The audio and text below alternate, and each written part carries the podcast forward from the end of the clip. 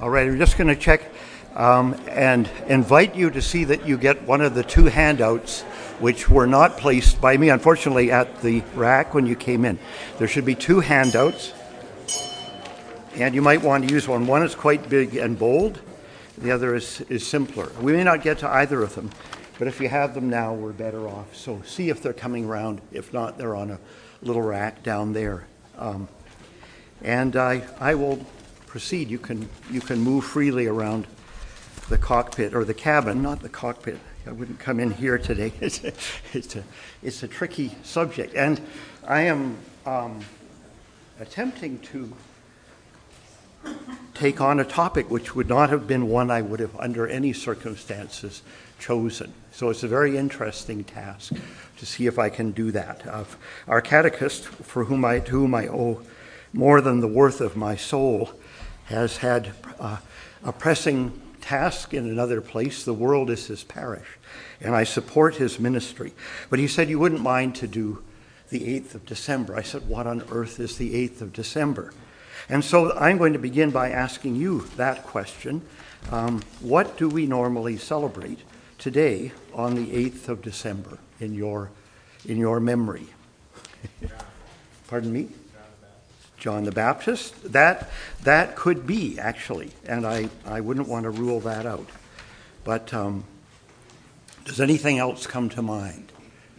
Are there any other celebrations that typically happen in December? Well, I will give you a hint. We have a reference to a certain one of our saints on the screen, and uh, the title is somewhat archly called The Presumption of Mary, because many of uh, the celebrations which we have been given uh, for Mary's benefit by, by the larger church, and especially by our sister and our mother church, the Roman Catholic Church, um, presume upon a special kind of grace in us who are so used to looking at texts to find uh, some kind of validation for what we're doing.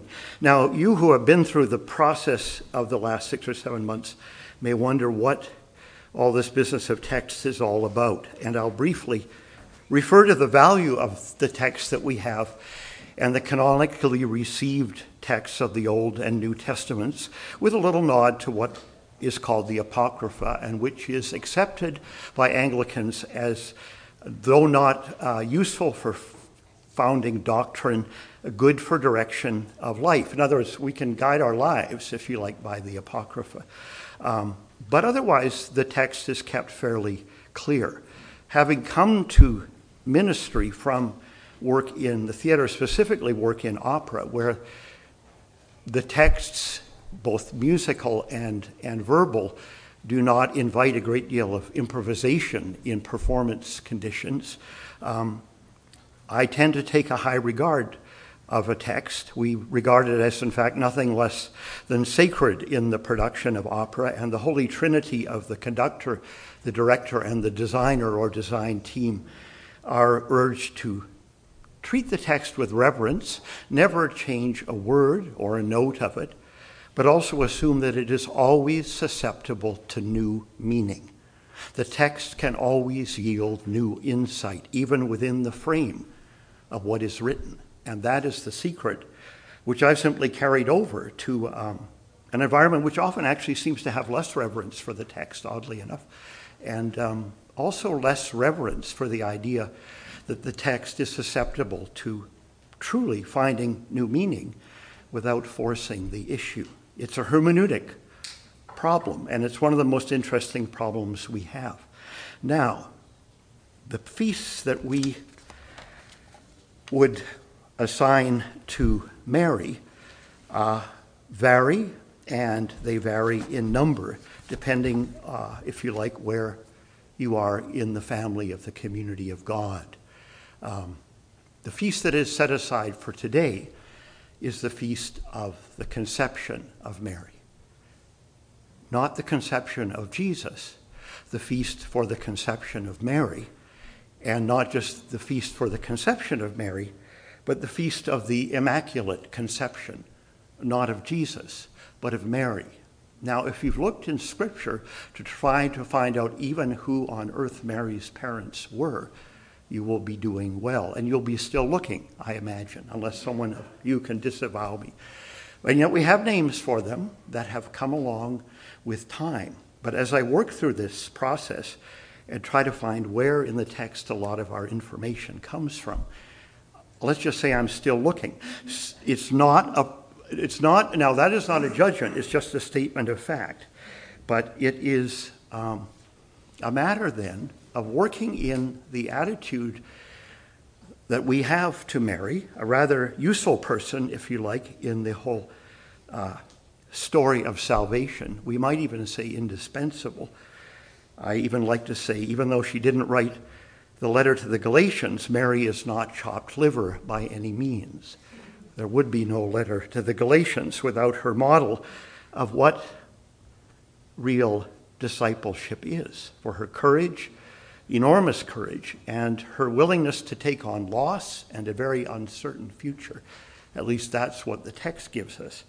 But I am going to try to trace a few of these celebrations back to their origin and um, in the process try to, if you like, redeem a little bit for myself um, the value of Mary. And I say this because intuitively speaking, I put a high value on Mary. I am, in fact, a priest associate of the Shrine of Our Lady of Walsingham in England, which is the Church of England, but it is a shrine dedicated to the cultivation of Mary, and it's a very big and very important shrine.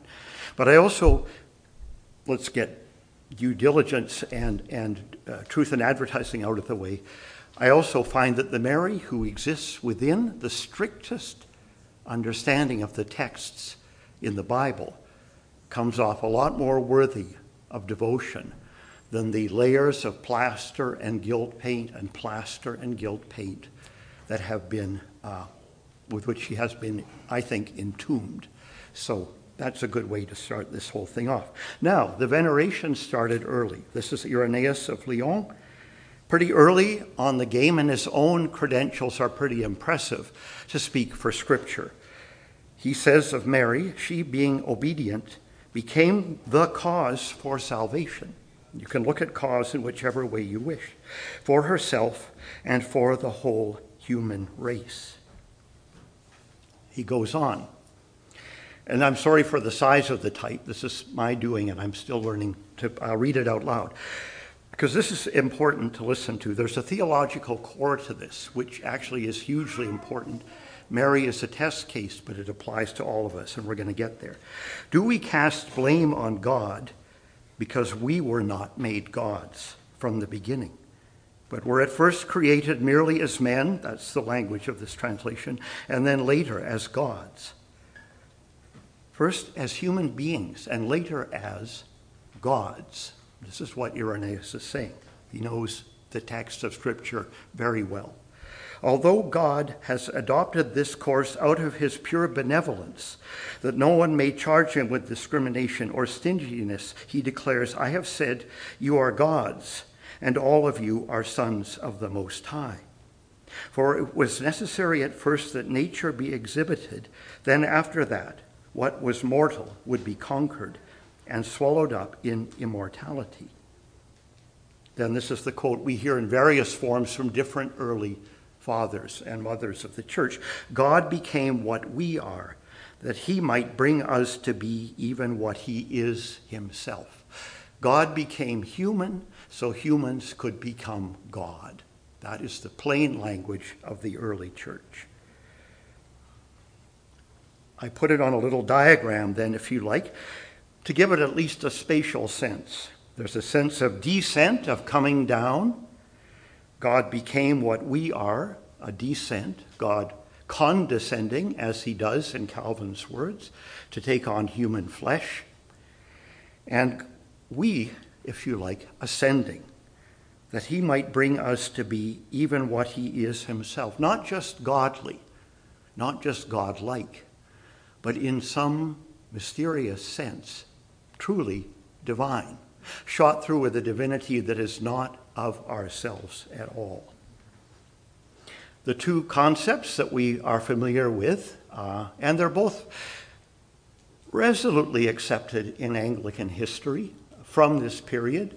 Theosis at the top, or fullness is not the translation at all. It's my, um, my, my gloss on it. It really just means God, like divinized, if you like. And kenosis at the bottom, which really means emptied, uh, depleted of your emptied of, whatever it is you have. The concepts are found in the two two sevens in Scripture, Philippians 2 7, and then by implication, Ephesians, or Ephesians 2 7.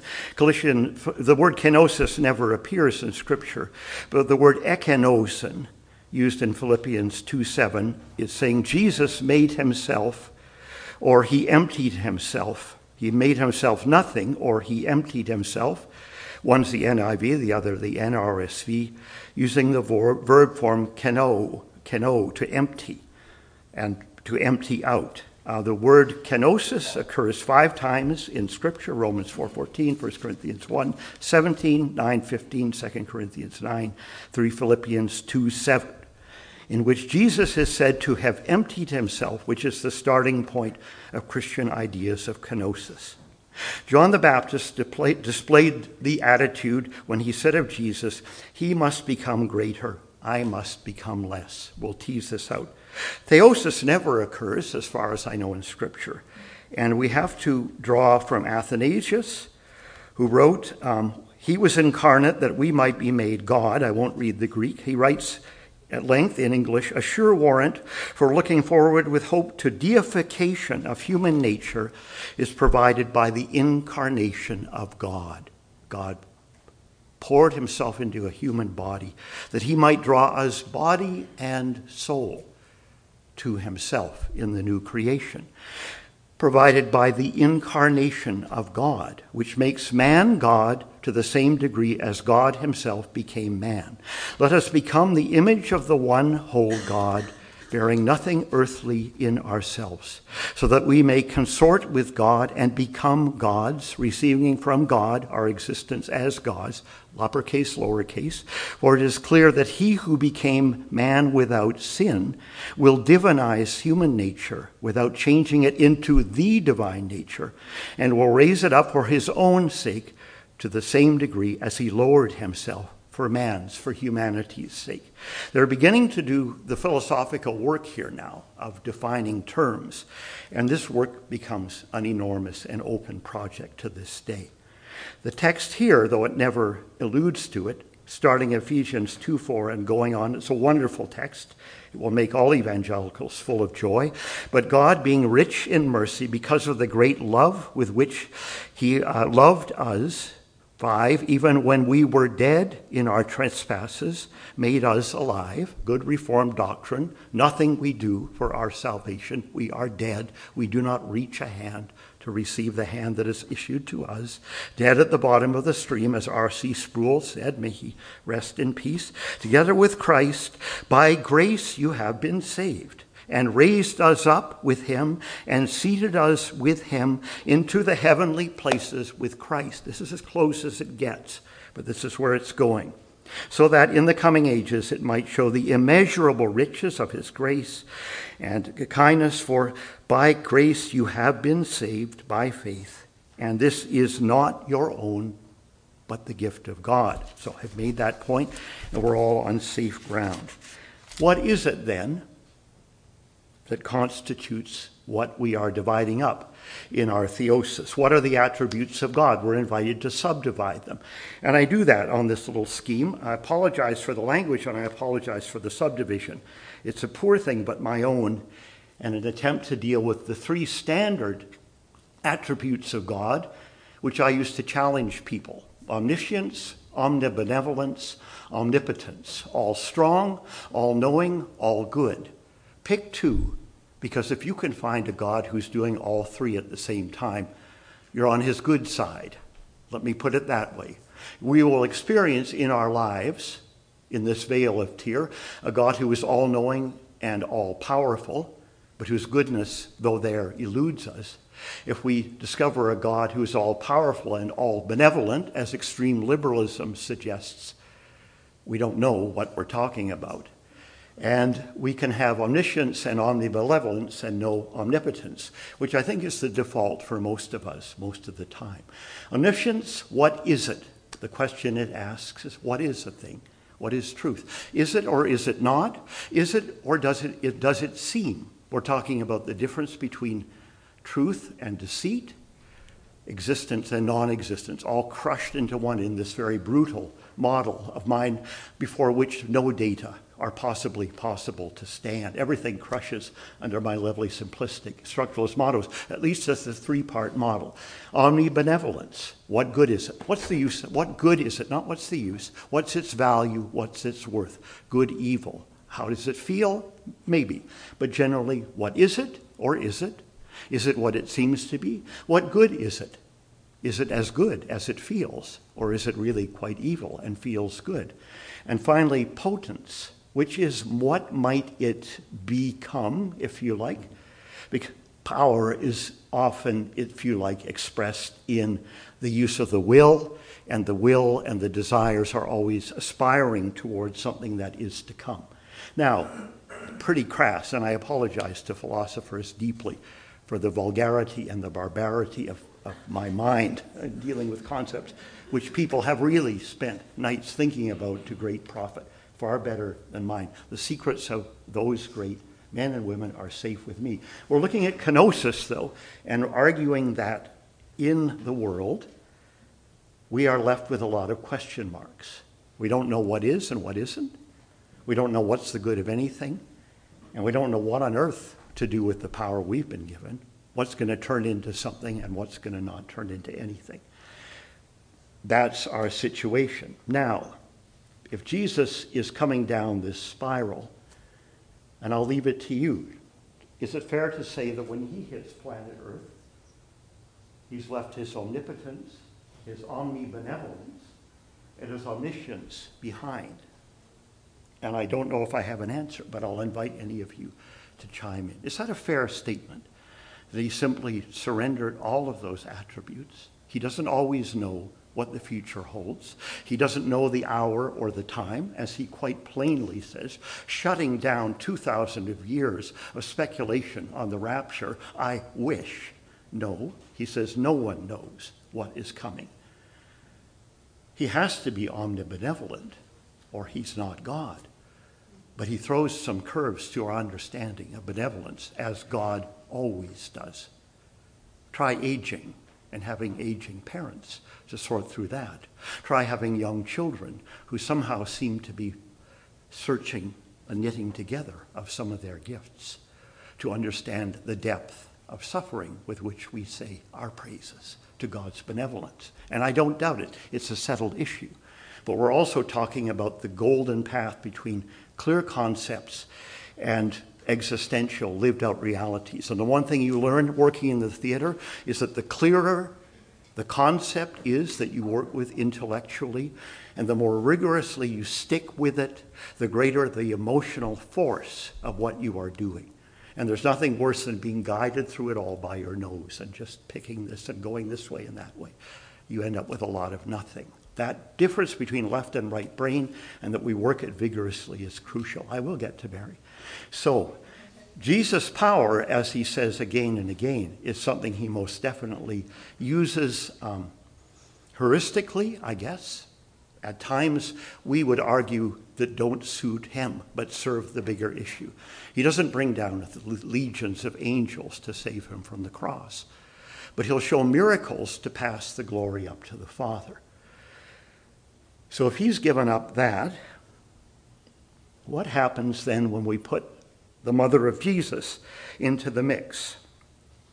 What does she bring? What does she get? What does she work with on this side of the story?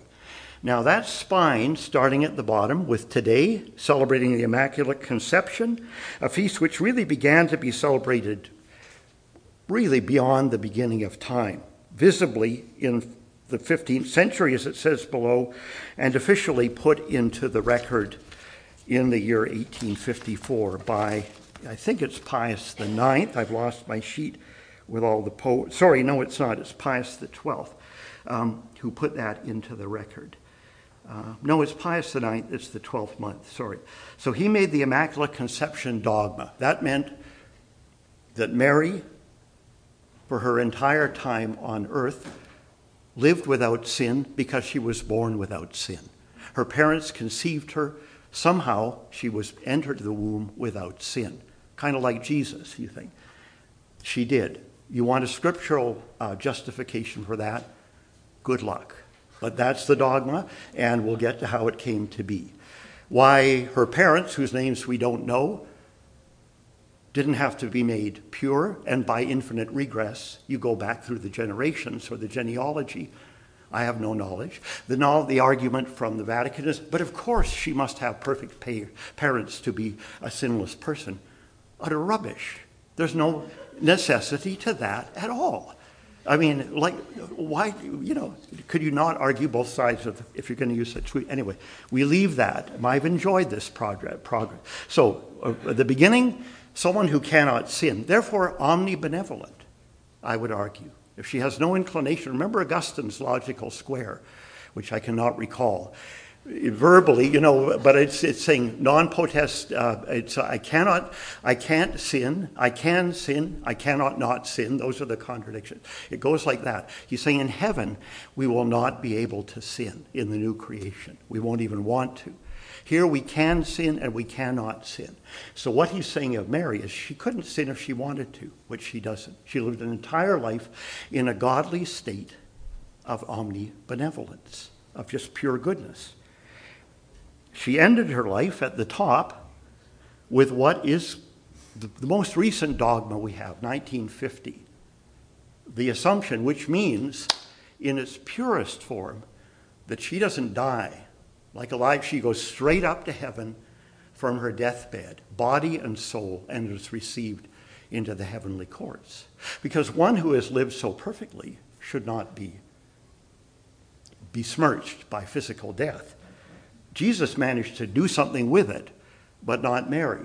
But the, the, the, the fact is that she's living in a state of perpetual virginity as well, and this comes from early. Not only does she not know a man ever. Even when she gives birth, her tissues, if you like, are simply uh, made susceptible to turning her her core there, if you like, into the birth canal, and then the whole thing is knit back together as if it never happened.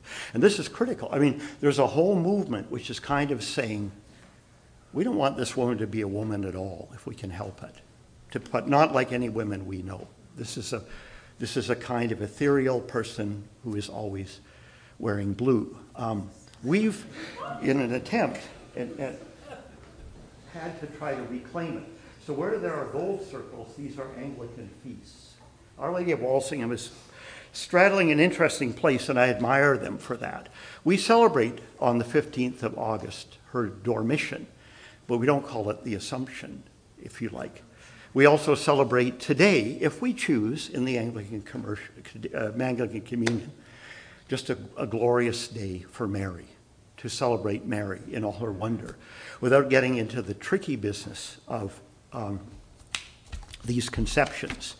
Now, I don't know which is more perplexing, and maybe none of these things are perplexing to you. Um, sorry, I'm looking through here for some useful piece of paper which has some information in it. Yeah. Yes.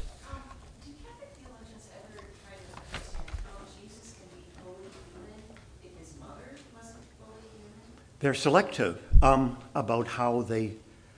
They're, they're wonder, they work in a beautiful philosophical system. The best I can, I look at the catechism, and the best I can, I can, I can say is they make, create larger and larger and more inclusive categories which simply absorb, ingest different, like the Pac Man, they ingest significant differences and turn contradictions into lovely, pliable hinge joints. And they never return to further define their terms. They cannot, no, it's, it's a noble concept. They got to stick with what they've got somehow. Fortunately, tradition is so generous and diverse that you can find a precedent for anything you want in tradition. And they do. I'm being a little cheeky because they're far wiser soul. I mean, I'm no flipping Karl Rahner. Let's get this straight. But and I admire the project they have, you know, but but it, it it's a place that leaves us stuck with our little text at times, just literally saying, as I've said every day I've worked on this, how did they get this? What what what is what is this? So we're going on because I'm plowing through this whole time. We won't get to sing our songs, and all, the songs are very nice about Mary. So Pope Pius XII, 1950, Mary, having completed the course of her earthly life, was assumed body and soul into heavenly glory. Well, Pius IX, 1854, Mary at her conception was preserved immaculate from original sin. Perpetual virginity of Mary from the third century. And the notion of the Mother of God, which we will maybe get to later. Now I'm going to move on. So we lose the Mother of Jesus and we begin to get the Mother of God. This thing, which looks like a sort of prom queen from recent times, is actually a statue from, um, I think, I'm told 1620. I have my doubts. That's got to be someone who knows Barbie has had to have a hand at restoring that thing. But it's, a Church of the Assumption in Malta. But she, I, I, mean, very beautiful. And, and there she is with the crown.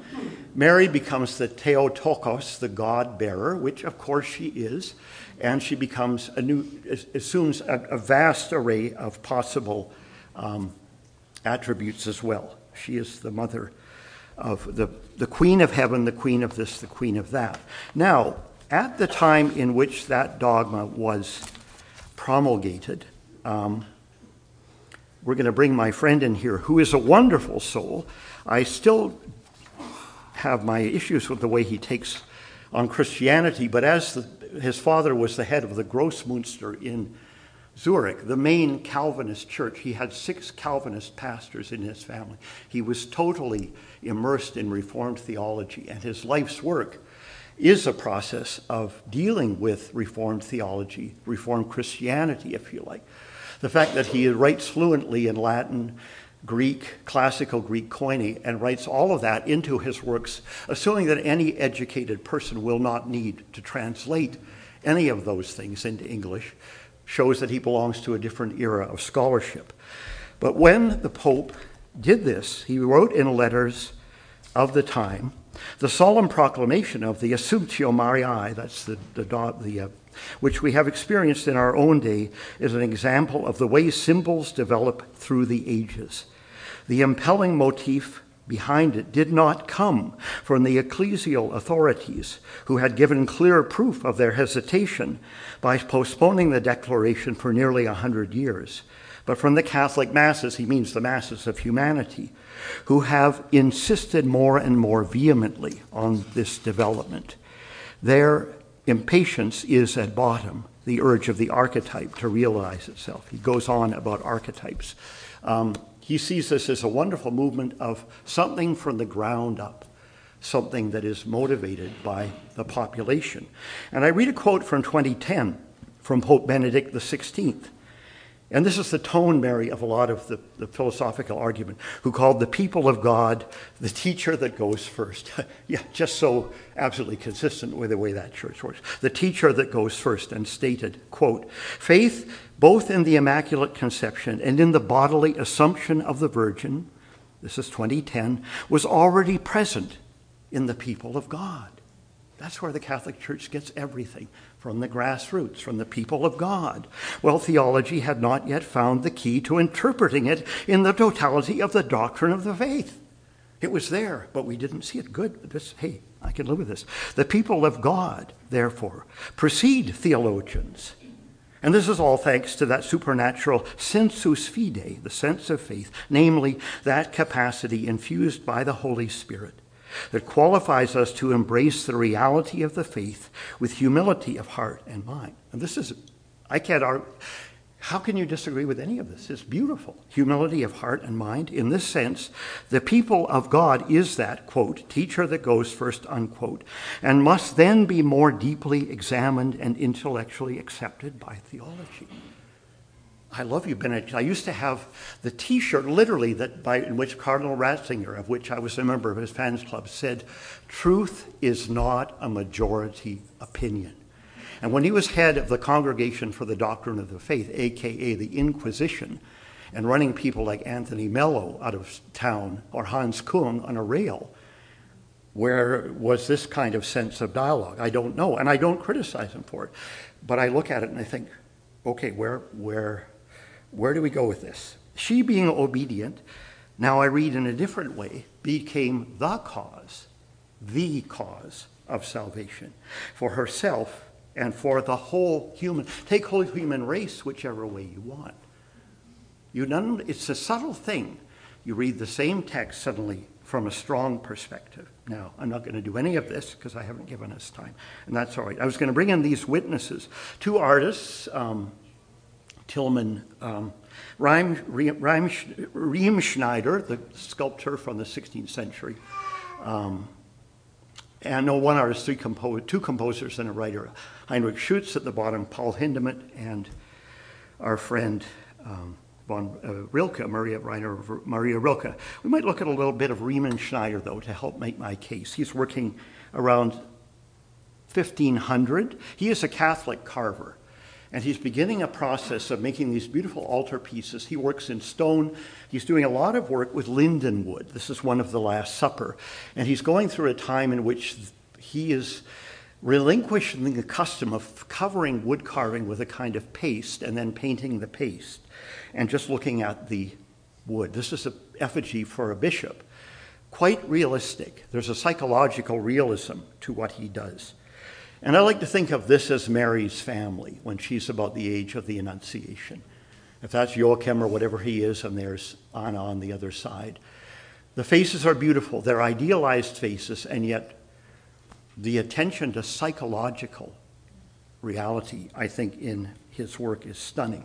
So, this is the top of that carving of the Assumption of Mary, which I'll just plow through. These are the usual symbols of Mary the Barbie doll symbol, the French, especially, cultivate an absolutely blank affect. You can't read any emotion out of these Marys.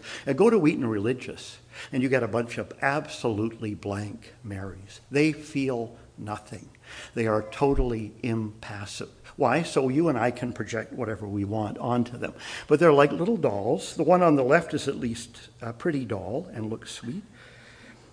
To it, this is Riemenschneider's car- carving of the the Mary mourning at the foot of the cross, which is a whole different sense. Again, very idealized face. He's just going with a few details of the musculature, but you have no doubt that what is being expressed there. This is one of his own Madonnas, and she's crowned, as you can see.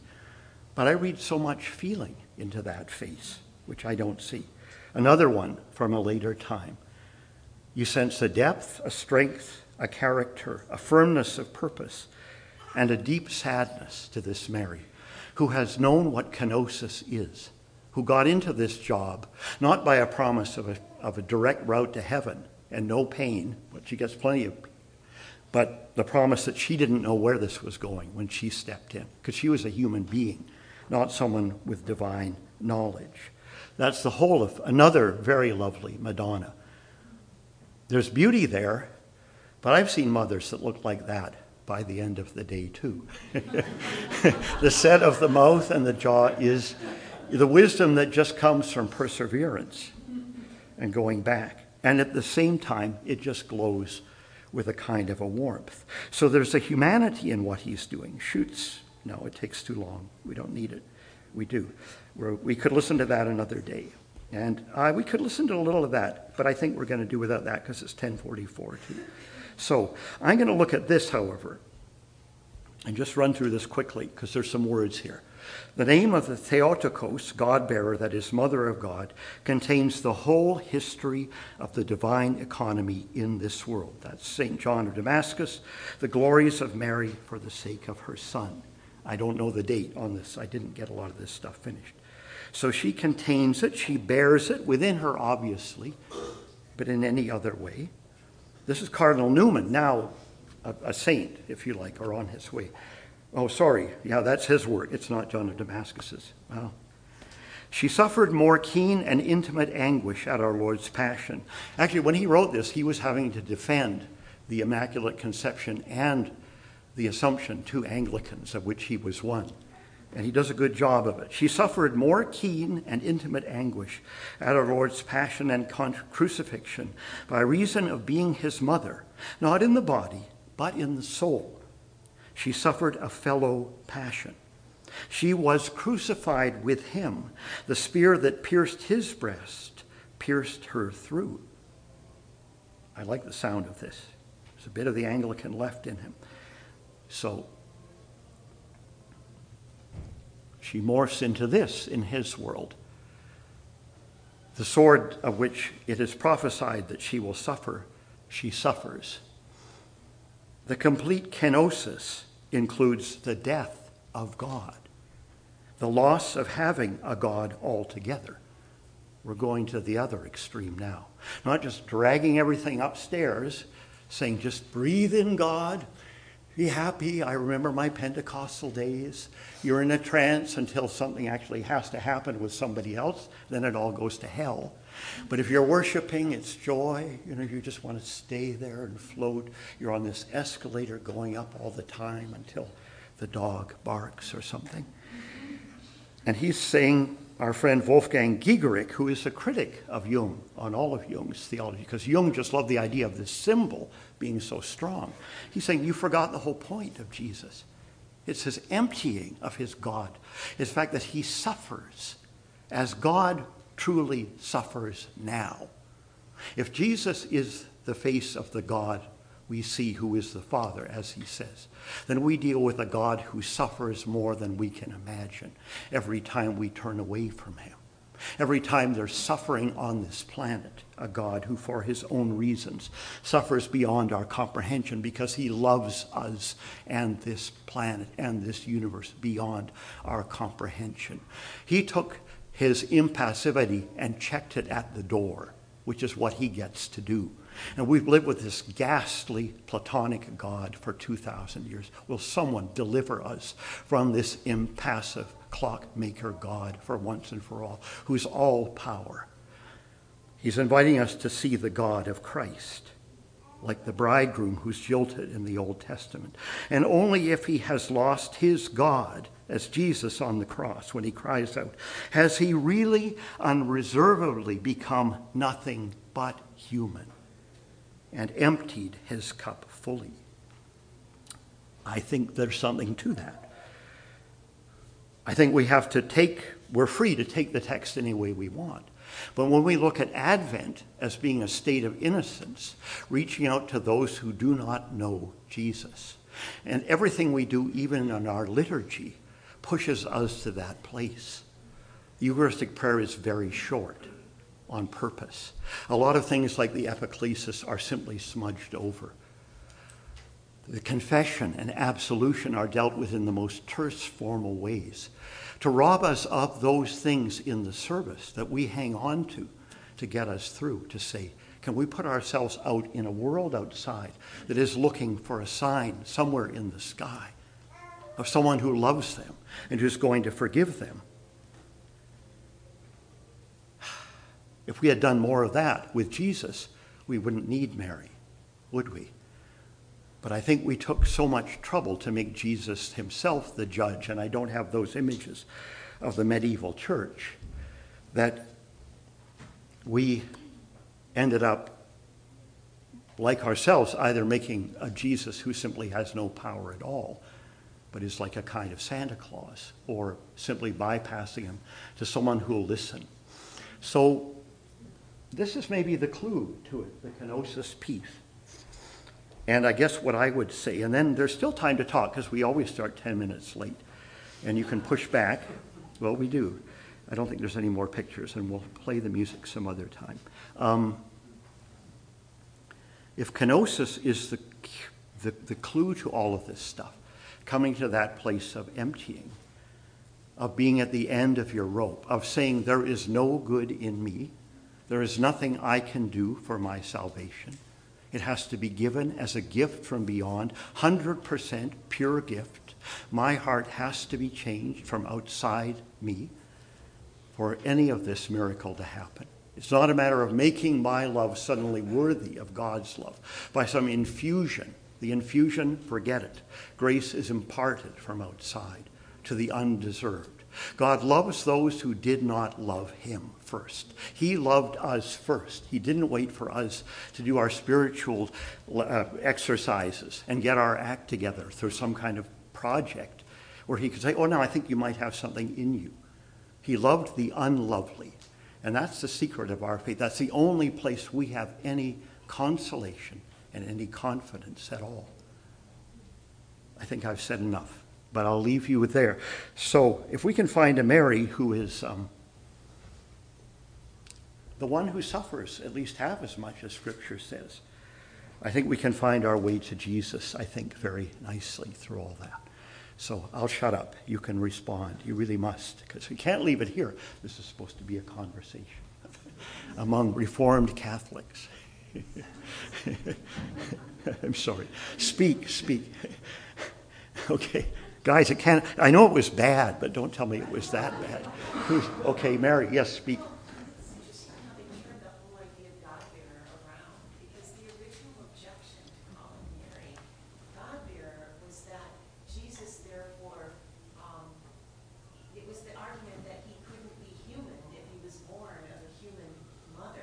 Right.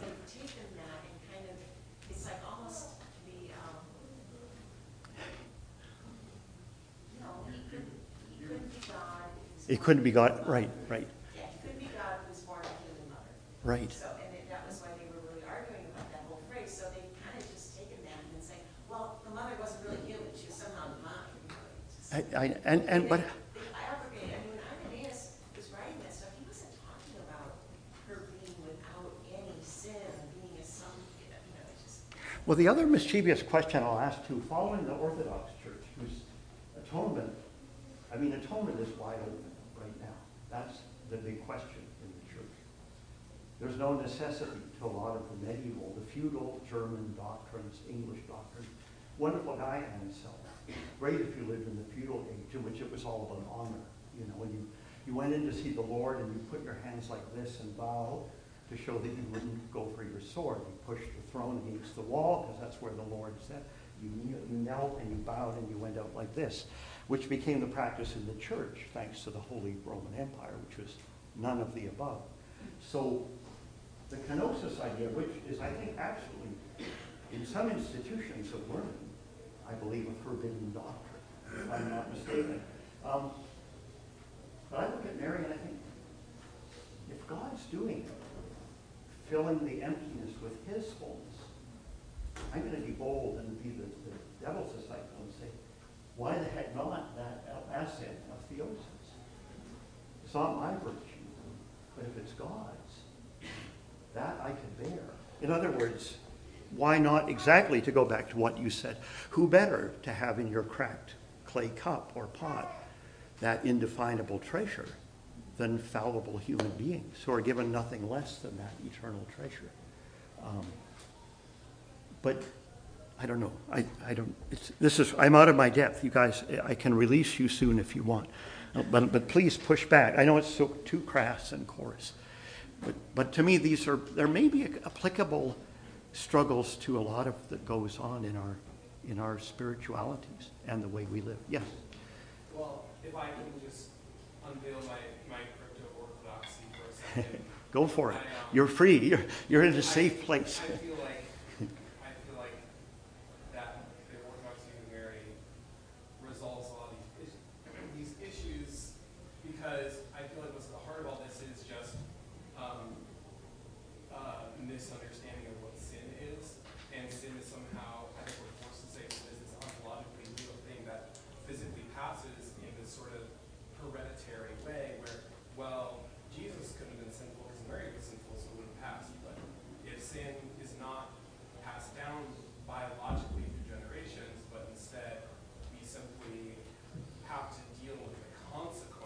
Right. Adam's original sin, which is the Orthodox doctrine, then suddenly these, I feel like these problems kind of melt away, right? Because then you, you don't have to worry about, oh, how could Jesus have been sinless when Mary wasn't sinless? It's, well, Mary is purified by bearing God. It's the, the, she was united with God as soon as he was in her womb, right? So right. she is in some ways free from the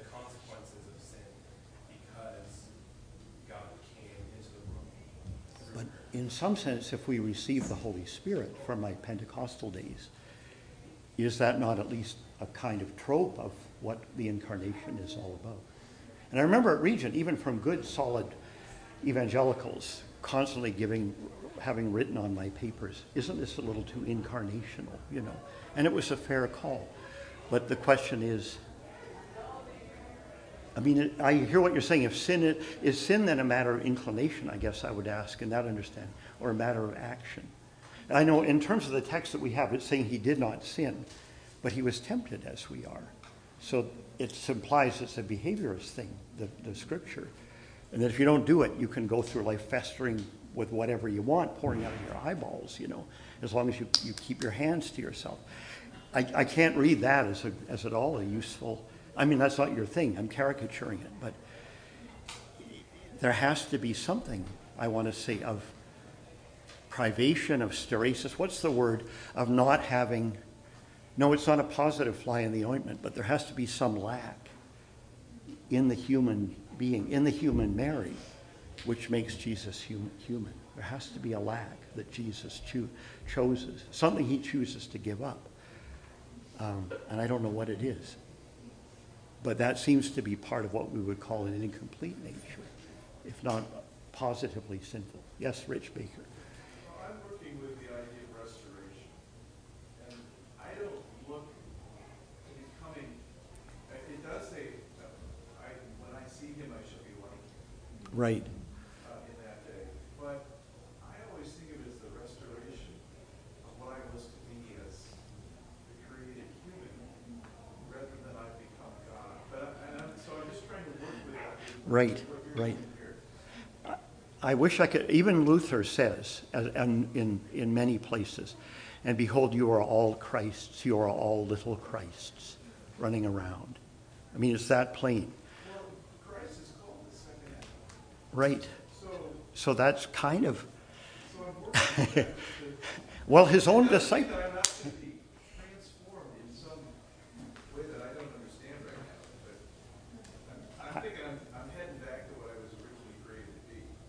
Well, his disciples, there's really not much, they don't get resurrected.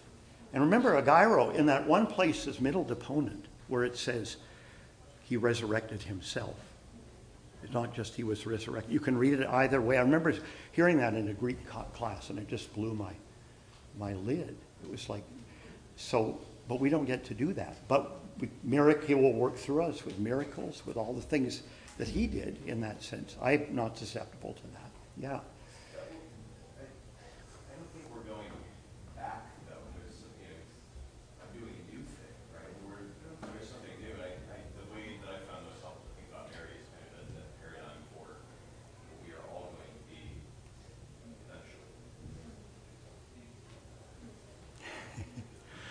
Yes. Yeah, No, go ahead. Sorry, James had something. so, Oh, sure. Yeah, no, sorry, James, I didn't see you. No, Yeah. it seems that there, the, there's a problem about running into a conflict between the sort of Augustinian and Irenaean vision of creation and whether we have this sort of integral creation that is pristine in Augustine that we sort of fall away from, or whether Right. in Irenaeus there's a sort of upward trajectory. Right. And it seems that Right. like the Catholic position is trying to keep the Augustinian tradition going, and it just seems to me that Protestantism is more compatible with Irenaeus. That, that's a beautiful thought, though it's hard to exercise Augustine, even if one wanted to. You know, but, but, yeah, is, is, cre- is, was the original creation just a work in, a work in travail, a sign of something better to be made in, in a dynamic process? well, because, well, even before, um, even before the fall of man, right, you have Satan casting shadow puppets on everything, right? So there was Right. all, there had to have already been privation before the fall. Right. So that's why it seems to me that the plan was always, humans were created perfect, right? We don't know why Satan was able to cast those shadow puppets, we just know he was. Humans were created imperfect, the fall just shows that our, the imperfection is there. So the, Right. the incarnation had to have always been the plan, because God always wanted us to be right, un-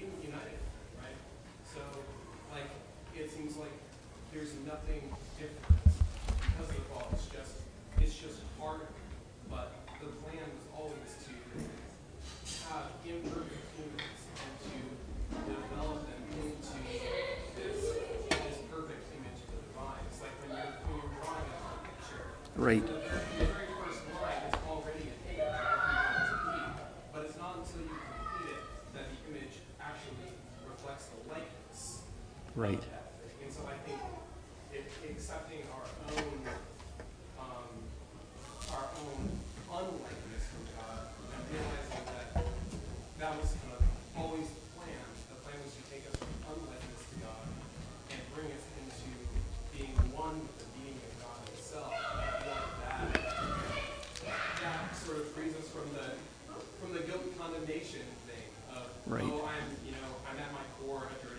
Right, right, right. Well, let us continue that conversation. Thank you for humoring me in my in my process.